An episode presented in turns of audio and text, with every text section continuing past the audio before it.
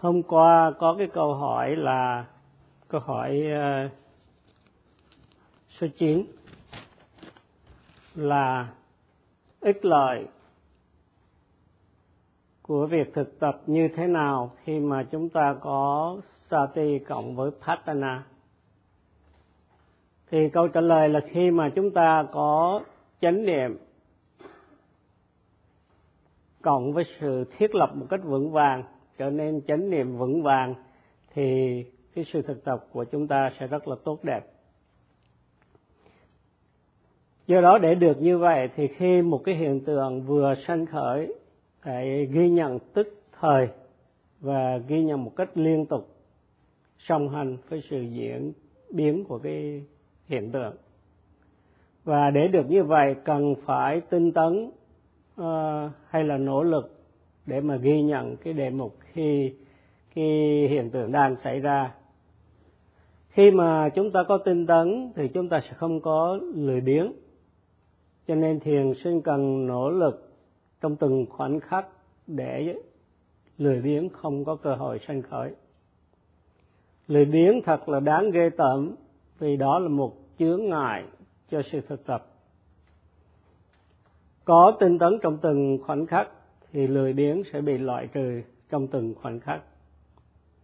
Khi mà tâm ghi nhận hướng đến đề mục tâm sẽ không lệch khỏi đề mục. Trong trường hợp đó thì tâm sẽ không có tha mái tức là không có những cái sự à, ưa muốn về cái đối tượng. Do đó mà những cái tư tưởng tha mái hay là dục tầm bị loại trừ bởi cái sự à, tinh tấn hướng tâm. Và lúc đó thì tâm cũng không nghĩ đến hại người khác không có ích kỷ cho nên lúc đó có chánh tư duy. Do đó mà khi có tâm tức là có sự hướng tâm đến đề mục thì cái người hành giả không có tà tư duy tức là cái suy nghĩ không có đúng trong tâm. Tâm tức là sự hướng tâm, thì đối kháng với cái sự hôn trầm lười biếng. Khi tâm năng động nhờ tầm, tâm tươi mát nở rộ ra. Và để loại trừ lười biếng, cũng cần tinh tấn, cần tinh tấn và hướng tâm đến đề mục. Tâm ghi nhận trà sát trên đề mục thì sẽ không có nghi ngờ vì lúc đó tâm biết rõ đề mục. Và khi chánh niệm trên đề mục thì tâm được bảo vệ khỏi phiền não, nên được an bình và hưởng được cái hương vị của giáo pháp theo cái từng giai đoạn. Khi tâm gom tụ trên cái đề mục thì tâm sẽ không tản mát. Do đó mà trào cử, tức là dao động, cũng như là hối tiếc không có sanh khởi. Thì những cái tư tưởng ái dục hay là dục tầm không có mặt ngay lúc đó và lúc đó thì sự hiểu biết rõ ràng hay tỉnh giác sinh khởi. Thì có sự hiểu biết rõ ràng, tức là có sự phân biệt rõ ràng và thấy rõ ba cái đặc tính vô thường, khổ và vô ngã của cái hiện tượng đang sinh khởi. Thì đức đức phật dùng cái từ atapa để cho, để chỉ cái sự tinh cần. Và cái người mà tinh cần được gọi là atapi mà đức phật không có dùng viriya. Vì viriya chỉ là một cái nỗ lực thường, trong khi tinh cần là một cái nỗ lực phi thường.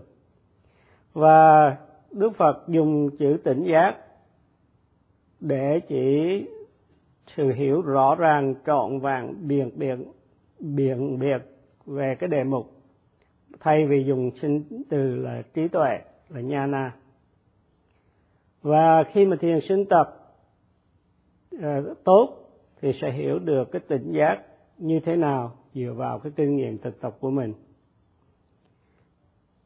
Thì khi tập thì cần vuông bồi cái sức mạnh của tâm để loại trừ các chướng ngại trong tâm trong từng khoảnh khắc một. Khi mà tuệ giác phát triển theo từng giai đoạn à và nhờ vậy thì tuệ giác phát triển theo từng giai đoạn. Và khi tuệ giác chín mùi thì thiền sinh đạt được đạo quả và loại trừ ô nhiễm trong tâm đã được các tuệ giác minh sát làm yếu đi trước đó. Khi mà đạt quả thánh à, thứ nhất thì cái người đó không còn đọa bốn cái đường ác đạo trong tương lai. Và sư sẽ giảng tổng quát về cái thánh đạo quả này sau lười biếng gây trở ngại nhiều nhất lúc khởi đầu. Khi một tiền sinh sơ cơ bắt đầu thực tập, thì cái lười biếng là cái chướng ngại mà mạnh mẽ nhất. Lười biếng là kẻ nội thù, nguy hiểm và gần gũi nhất đối với người thiền sinh sơ cơ, cũng như những thiền sinh đã tập. Và thiền sinh cần vượt qua sự lười biếng những thiền sinh nào coi, quá coi trọng thân thể và đời sống của mình thì khó vượt qua được cái sự lười biếng, nên thường không có tinh cần. Đức phật khuyến khích bằng cái từ là atandito, tức là người vượt qua sự lười biếng. Phải chiến thắng sự lười biếng nhờ tâm mở rộng, tươi mát và năng động. Tập thiền minh sát niệm xứ một cách hết mình để vuông bồi à, thiện tâm cũng như làm trong sạch tâm và có trí tuệ. Nhờ vậy tâm và trí tuệ càng ngày càng được vuông bồi. Khi mà thực tập thì sự lười biếng là kẻ nội thù gần gũi nhất và nguy hiểm nhất cản trở cho cái sự tiến bộ của tâm. Người thiền sinh lười biếng không tập tinh cần không tập một cách có hiệu quả nên khó mà tiến bộ trong cái pháp hành. Và như vậy sẽ không có đạt được nhiều kết quả trong cái hành trình tâm linh của mình. Đức phật muốn thiền sinh loại trừ và chiến thắng cái sự lười biếng hay hôn trầm là cái kẻ thù gần gũi nhất. Thì cái người mà chiến thắng cái sự lười biếng thì phản ngữ gọi là atang dito do đó mà thiền sinh nên có cái phẩm tính của cái sự chiến thắng lười biếng và phẩm tính của sự chiến thắng lười biếng, gọi là atandita. Thiền sinh cần nỗ lực mọi lúc để hướng tâm đến đề mục. Và nỗ lực ghi nhận đề mục thì có tầm và tấn thì sự lười biếng không sanh khởi. Cho nên, thiền sinh cần có tầm và tấn trong từng khoảnh khắc một. Thì nếu mà không thì sẽ rất sẽ mất rất nhiều thời giờ trong cái sự thực tập trước khi đạt được sự tiến bộ. Khi một người có phẩm tính atandita có nghĩa là chiến thắng cái lười biếng, thì người đó có thể phân biệt danh sắc, có thể phát triển tuệ giác về vô thường, khổ và vô ngã của các cái hiện tượng sanh khởi, và từ đó tiếp tục phát triển các tuệ giác cao hơn theo từng giai đoạn và đây là cái lợi ích của sự thực tập có chánh niệm vững vàng à, vượt bậc trên cái đề mục tức là có satipatthana còn nhiều cái lợi ích cần giảng nữa nhưng sư nghĩ sư giảng như vậy cũng tạm đủ rồi. Bây giờ đến câu hỏi thứ 10 là ở đâu lúc nào một người nên thực tập chánh niệm, vuông bồi chánh niệm. Thì câu hỏi này có nghĩa là cái nơi chốn, hỏi về cái nơi chốn, cái thời điểm cũng như cái cách thức thực tập. Thì trước hết, đối với cái nơi chốn, thì trong kinh đại niệm xứ có nói, có đề cập đến ba nơi.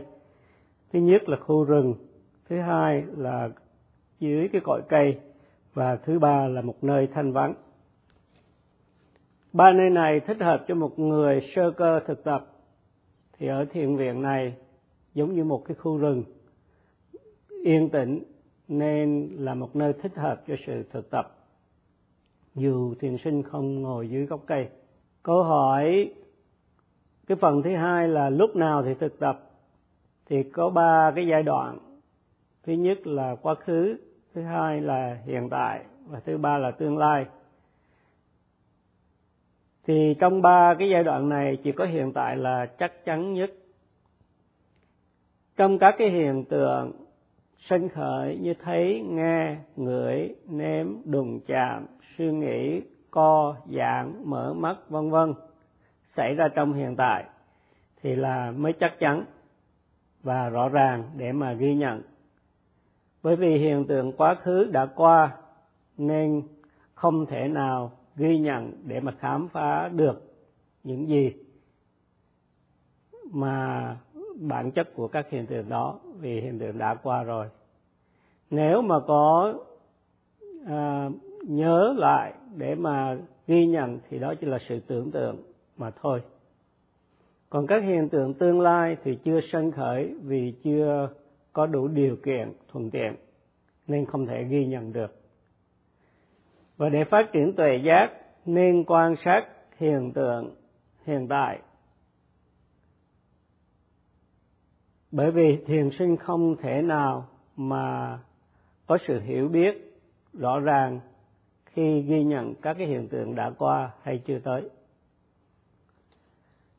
Để có kinh nghiệm thực chứng, cần ghi nhận các hiện tượng đang xảy ra trong hiện tại, vì các cái hiện tượng này rõ ràng và chắc chắn và trong các cái hiện tượng xảy ra trong hiện tại, thì cái hiện tượng xảy ra nơi mình là chắc chắn hơn và ưu tiên hơn để được ghi nhận, hơn là các hiện tượng xảy ra nơi người khác không có chắc chắn. Thì hiện tượng, có hiện tượng chắc chắn, hiện tượng không chắc chắn, có hiện tượng nổi bật, có hiện tượng không nổi bật. Cho nên thiền sinh phải chọn những cái hiện tượng nào chắc chắn và nổi bật đó là cái câu trả lời lúc nào thiền sinh nên ghi nhận. Tức là thiền sinh nên chánh niệm ghi nhận những cái hiện tượng nào đang xảy ra nổi bật ngay trong cái khoảnh khắc hiện tại. Ngay trong khoảnh khắc hiện tại thì có các hiện tượng danh sắc không nổi bật, có những hiện tượng nổi bật cùng một lúc. Thì thiền sinh nên chọn cái hiện tượng nổi bật nhất trong cái khoảnh khắc hiện tại, chẳng hạn như cái hiện tượng phòng xẹp rõ nhất. Hơn các cái hiện tượng khác thì thiền sinh theo dõi cái sự phòng xẹp. Và nếu mà mình ngồi cái thế ngồi mà nó rõ nhất thì nổi bật nhất thì mình ghi nhận cái sự ngồi vì nó đang nổi bật. Và nếu mà đụng là nổi bật thì mình ghi nhận là đụng vì nó, khi đó nó đang nổi bật nhất. Trong khi đi kinh hành theo dõi chuyển động, dở bước đạp của bàn chân. Vì các cái chuyển động này nổi bật nhất thì thiền sinh ghi nhận. Do đó, đối với đối tượng không nổi bật nổi bật, thật quá nổi bật, thì thiền sinh ghi nhận cái hiện tượng nào nổi bật nhất? Bởi vì khi mà ghi nhận cái hiện tượng nổi bật nhất, thì các hiện tượng không nổi bật cũng được ghi nhận luôn thì sư đưa một cái ví dụ là có năm cái sợi dây nhỏ được kết lại, được cột lại. Nếu một trong năm cái sợi dây này nổi bật, lòi lên, thì trên mặt, thì khi chúng ta lấy cái sợi dây nổi bật trên mặt, thì bốn cái sợi dây kia cũng được lấy lên luôn. Thì tương tự như vậy, thiền sinh ghi nhận đối tượng nổi bật thì các cái hiện tượng không nổi bật cũng được ghi nhận luôn. Do đó mà thiền sinh cần ghi nhận cái đề mục nào đang nổi bật nhất trong cái giây phút hiện tại. Cái câu hỏi đặt ra là nếu các cái hiện tượng nổi bật giống nhau thì sao? Thì câu trả lời là thiền sinh nên nên chọn cái một cái hiện tượng để mà ghi nhận. Và cái ví dụ là trong một cái tấm hình chụp chung thì rất là nhiều người như nhau. Nếu mình muốn nhìn một người thì mình vòng cái người đó lại để mà mình nhìn cho nó rõ. Thì tương tự như vậy, mình chọn một cái đề mục trong những cái đề mục cùng nổi bật như nhau. Các cái hiện tượng danh sách xảy ra cùng lúc thì thiền sinh không nên phân tích nhưng nên ghi nhận một cách toàn toàn thể. Khi thấy có đối tượng nhãn căn khi mà có đối tượng có nhãn căn thì nhãn thức nhãn thức nhãn xúc và nhãn thọ cùng sanh khởi. Thì khi mà à, tôi xin nói lại là trong khi thấy đó thì có đối tượng để thấy có nhãn căn, rồi tiếp xúc thì nhãn thức, nhãn xúc, nhãn thọ cùng sanh khởi. Khi nghe thì chúng ta có âm thanh, có nhĩ căn, tức là cái phần nhạy cảm của tai, thì sẽ có tâm nghe, tức là nhĩ thức. Và cái nhĩ xúc và nhĩ thọ cùng sanh khởi. Thì tương tự như vậy, khi ngửi thì có mùi, có cái tỷ căn, tức là tỷ thức, tỷ xúc, tỷ thọ sanh khởi cùng một lúc. Và khi ném thì có thiệt căn là cái phần nhạy cảm của lưỡi. Có cái vị thì có cái tâm ném tức là thiệt thức. Có cái thiệt xúc và thiệt thọ, tức là những cái cảm thọ mà liên hệ trong trong cái sự ném thì cùng sanh khởi. Thì khi đụng chạm thì có cái đối tượng nóng lạnh và có thân căn hay là phần nhạy cảm của thân. Còn với cái thân thức à, thân xúc và thân thọ cùng sanh khởi.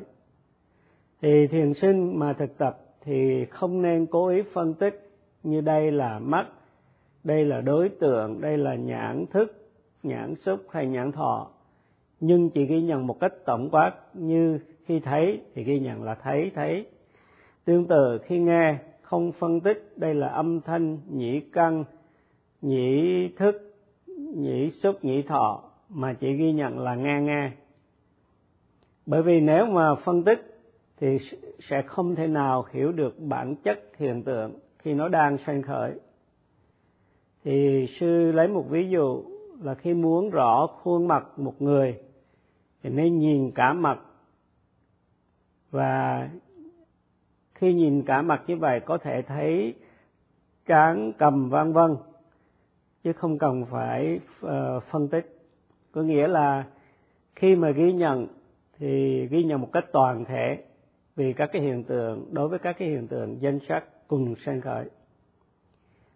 Khi mà chánh niệm vững vàng và định tâm mạnh mẽ thì thiền sinh đôi khi khám phá ra âm thanh đôi khi khám phá ra cái phần nhạy cảm của tai.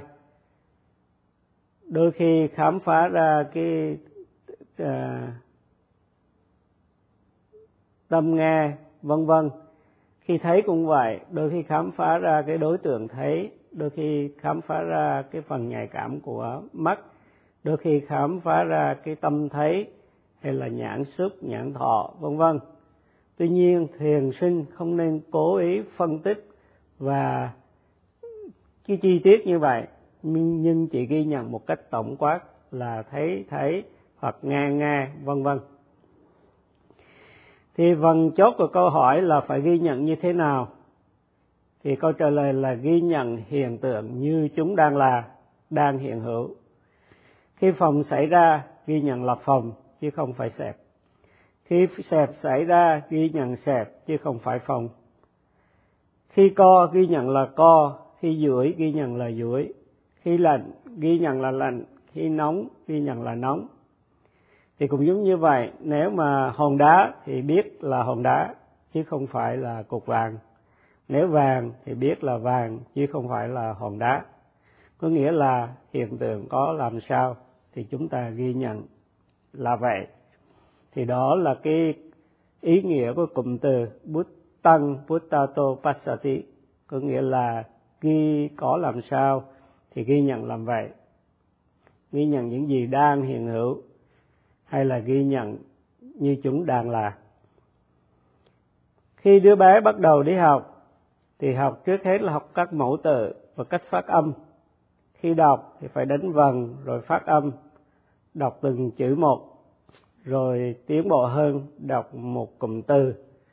Và kế đó, kế đến là đọc các cái đoạn văn và khi lúc đó thì đọc to mà không còn đánh vần nữa. Thì tương tự như vậy, khi mà chánh niệm và định tâm chưa có mạnh, thì thiền sinh có thể dùng cái cách thức niệm thầm.